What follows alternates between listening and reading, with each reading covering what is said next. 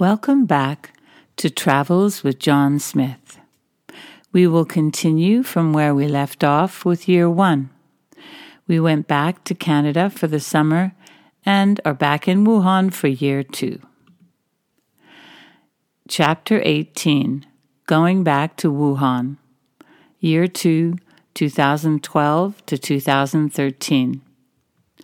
I am sitting in our new apartment looking over the green swamp area we call our backyard. I have spoken about the frogs singing in the swimming pool back in Pender Harbor in a song I wrote about living on the Misery Mile.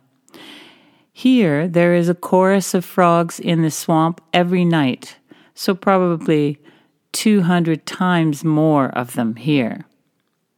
But right now it is 7 a.m and I am listening to scores of teenagers chanting in unison as they start their army training in the square in the front of the school.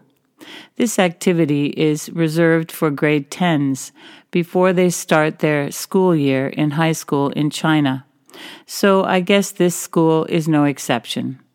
As the teachers prepare for the start of the year of teaching, these students are put through their paces by uniformed army persons. In the humid 35 degree centigrade and plus weather, they run, exercise, and stand straight to attention. We walk past, and many of them turn their gaze towards us, waving and smiling, even the ones we don't know. I don't know if they get into trouble for it with their army leaders who are unsmiling, professional, and rigid looking. They just can't help themselves, though. The perfect straight lines turn to chaos as soon as they see us, as they have to say hello. We arrived back in Wuhan after a 13 hour flight to Guangzhou, a five hour wait there, an hour and 45 minute flight to Wuhan, and an hour taxi ride after that. We were at the airport in Vancouver about four hours early so we were up for a couple of days without any sleep. When Buck and Megan left at the end of last year, we decided to take over their apartment. So they let us leave our belongings in one of the rooms so we didn't have to move when we got back from summer holiday. We had a day to unpack our boxes and make our new apart- apartment our home and another to pick up some groceries before we began a Pro D week, where various teachers presented some aspect of protocol or classroom practice, etc. I love the new apartment. It is spacious. There are three bedrooms, two bathrooms, and one of them has a three quarter bathtub in it. Yes. A bathtub may seem like a small thing, but on a cold winter day, it feels like a luxury. There is a real dining area and a big flat screen TV we can watch movies on. The balcony faces the lake and the swamp, which is very green and looks like something you might find in Vietnam. So it feels private as no one can see into the apartment from that side. The washing machine has a little nook inside the flat instead of being on the dusty balcony like last year we can still see what's happening on the campus from the kitchen window, but it is not our only view. I am excited to see what characters the universe has sent us this year. There are approximately 35 new teachers in this first staff meeting. Everyone gives a short introduction and what department they work in. John says something like, When I left in June, I was in the math department and I really am John Smith. Several people stand up whispering or coughing, saying they lost their voices and have colds. And a guy stands up with a booming but raspy voice and says, I am patient zero. I learn that he is a musician, so I speak to him. He's a clever guy. He uses the uh, English language in an imaginative and evocative manner. I learned that he plays many instruments French horn, trumpet, stringed instruments, etc. I tell him I am a singer. He says he has heard about me and asks if I am pitch perfect, which I guess means he is. I say no, but he hums a note waiting for me to guess. I say, see, and he nods. I am relieved I guessed what I thought would be the most obvious. He hums another note, and I confess that I have no real training in music. He says some of the best musicians did not, so I guess he is diplomatic too. He wants to start a choir here. I say I think the kids will like this, and he asks if I will join him if he does. Another guy stands up and says with a Russian accent, My name is Yuri, and I am here with my beautiful wife, Benya. Benya is in the same office as I am, so John and I take them out at the end of the week to show them some of Wuhan. We are the old timers now. Benya is Polish and a lively character. She says she doesn't want the comfort of being in a place that is like everywhere else, so is ready for the real China. We take them to a Chinese fast food place where we choose dishes from the pictures then we walk around Guanggu, where the vendors have knives and various other weapons on display on a blanket laid out on the street. We stop at one vendor, and he shows us how to open a huge switchblade, and we gasp at the dangerous looking blade. We get into a taxi to go home. He drives us up a road and tells us to get out at the end of it, and we are not sure why. I think he's at the end of his shift. We have to fight the hordes of people also looking to flag down a cab, but we manage to get an illegal cab that knows where the school is. Benya looks delighted as we speed through the streets, and John sits up front trying to have a Chinglish conversation with the driver. Benya says, Thank you. This is real life. And I think, this is only the beginning. There are many more new characters, and there seems to be more couples this year, so it will be interesting to see how this changes the dynamic of the staff, get togethers, etc. After a week of Pro D sessions, I am not sure I know uh, a lot more about teaching than I did before, but one thing is clear I need to get more organized. I do not go to John and Nora's presentation about math, as I am sure it will be way over my head. One of the Chinese teachers went, and when she came back, I asked her how it was. She said, John is humorous. I have been promoted to cohort leader. The number of people in my section? Me. So the meetings of my group will be fun. I wonder if I will get into any arguments about how things should be done. I have put my name down for the songwriting club, and John is doing both a track and field club and a performance club. This is where he will teach students how to tell a joke and continue his quest of getting the entire school involved in a line dance during one of the flag ceremonies. Tomorrow we will start the school year with the kids. John is still teaching four classes a day, grade 11 and 12 math, and I have three classes a day, foundations in communications. But I will have to be ready to sub every day. I am sure you will remember how frightened I am of this. I do not know what I will do if they make me sub. Pray for me. Week one of teaching is coming to a close. Tomorrow is Friday, and I have an easy, I hope, day planned. I will take my four classes to the computer room where they will research someone famous of their choice, which they will present to the class on Monday. I started the week with three classes and didn't know who or how many kids I would be teaching until Monday morning, right before the first class. When I saw my list of 30 kids per class, my heart stopped. When I met them and saw how low their English level was, it stopped again. Then, on Tuesday, my heart stopped again when I saw I was down to sub for one of the grade 11 English teachers who had not left a real plan other than introduce the students to the curriculum.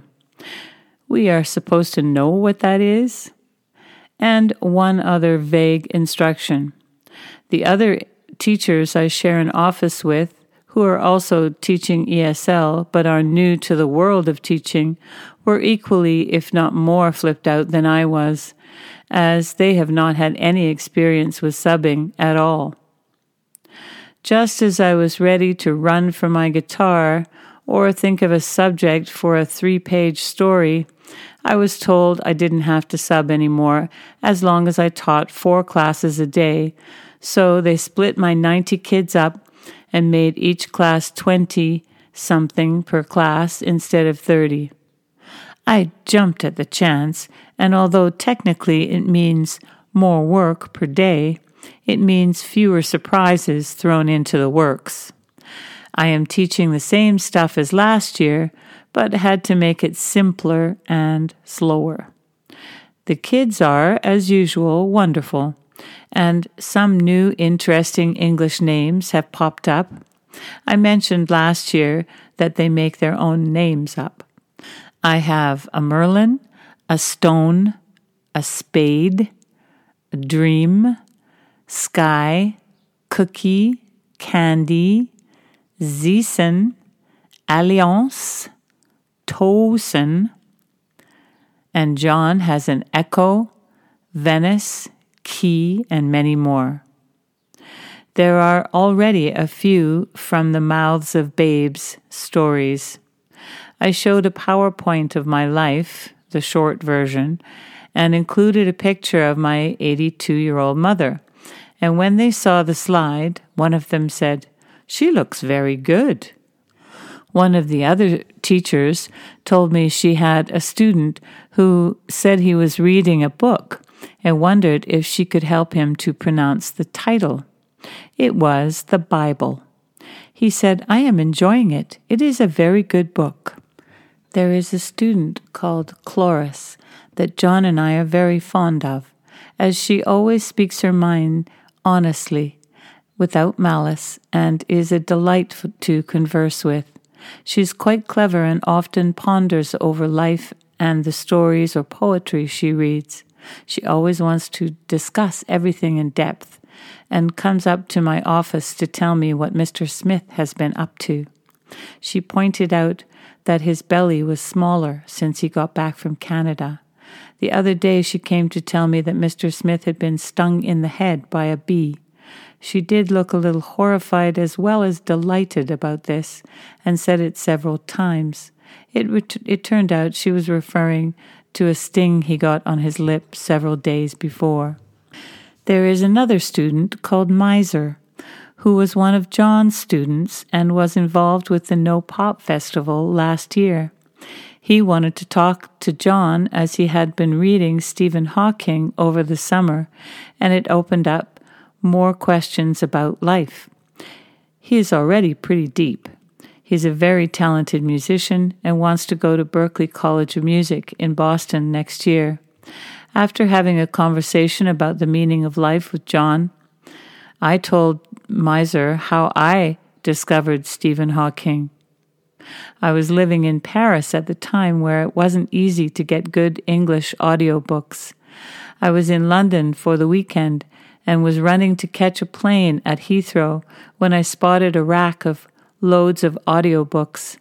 I grabbed a few murder mysteries and what I thought said Stephen King. I thought it might be a new novel and would be a good one to listen to in the dark. It said, read by Michael Jackson. So I thought, great. When I got home and settled into bed and waited for a scary story, I realized pretty quickly what it was and did listen to some of it at the time, though I confess not the whole thing. It sat on my bookshelf for a couple of decades in the hope of impressing somebody in the know.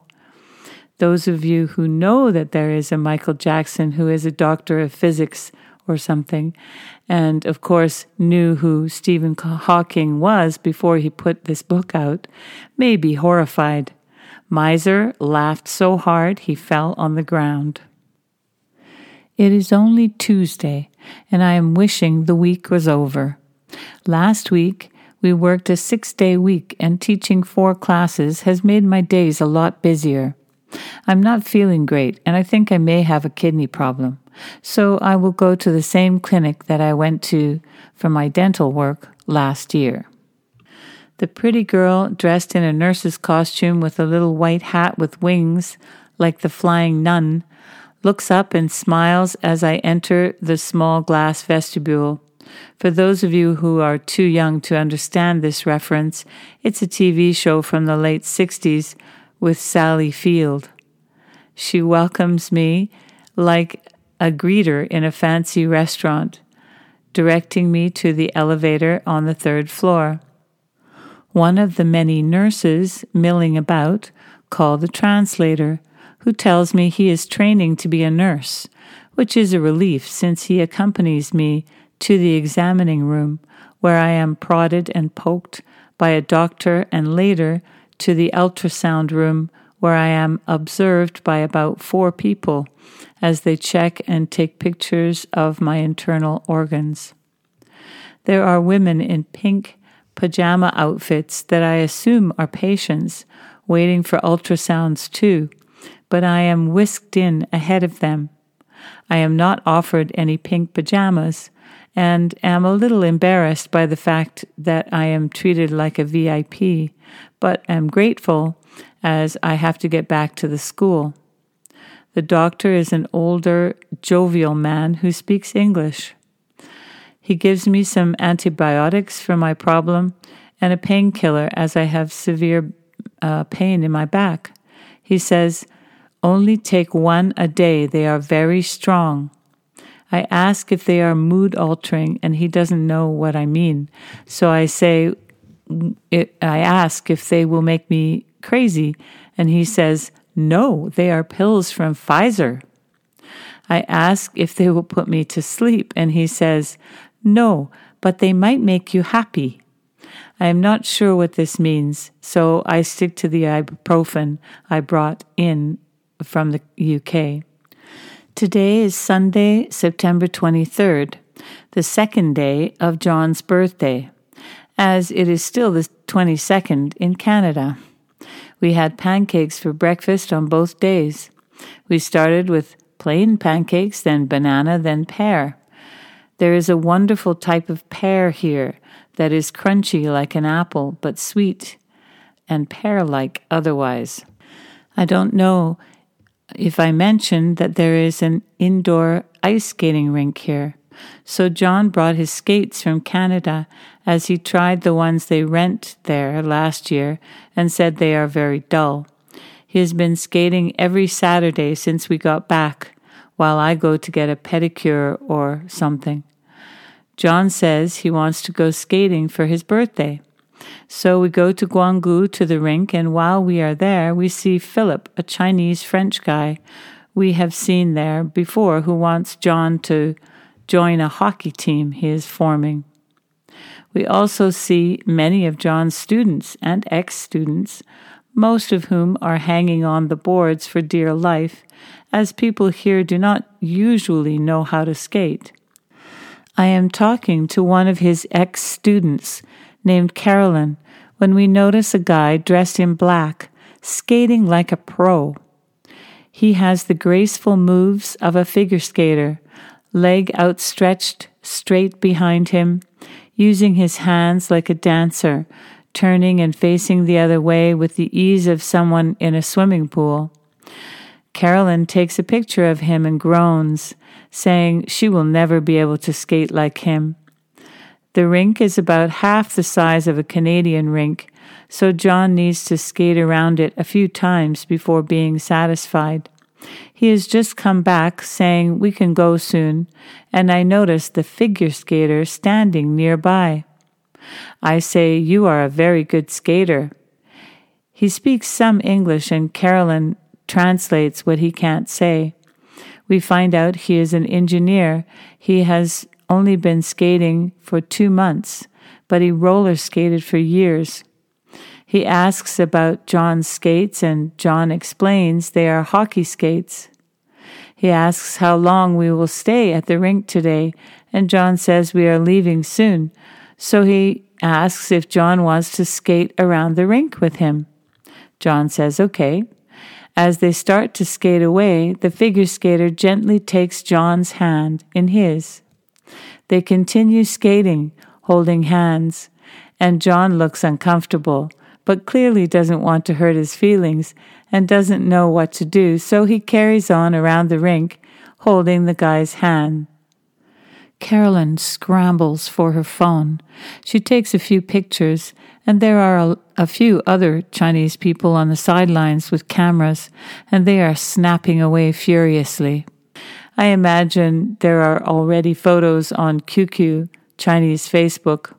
They come back pretty quickly, and even though I get a giggle every time I think of it, I love that John is such a good sport. I have mentioned Xiao Qing our favorite illegal driver, the moon faced guy I have spoken about before. We found out his name means little hard worker. He has been driving us around a lot before we left and since we came back.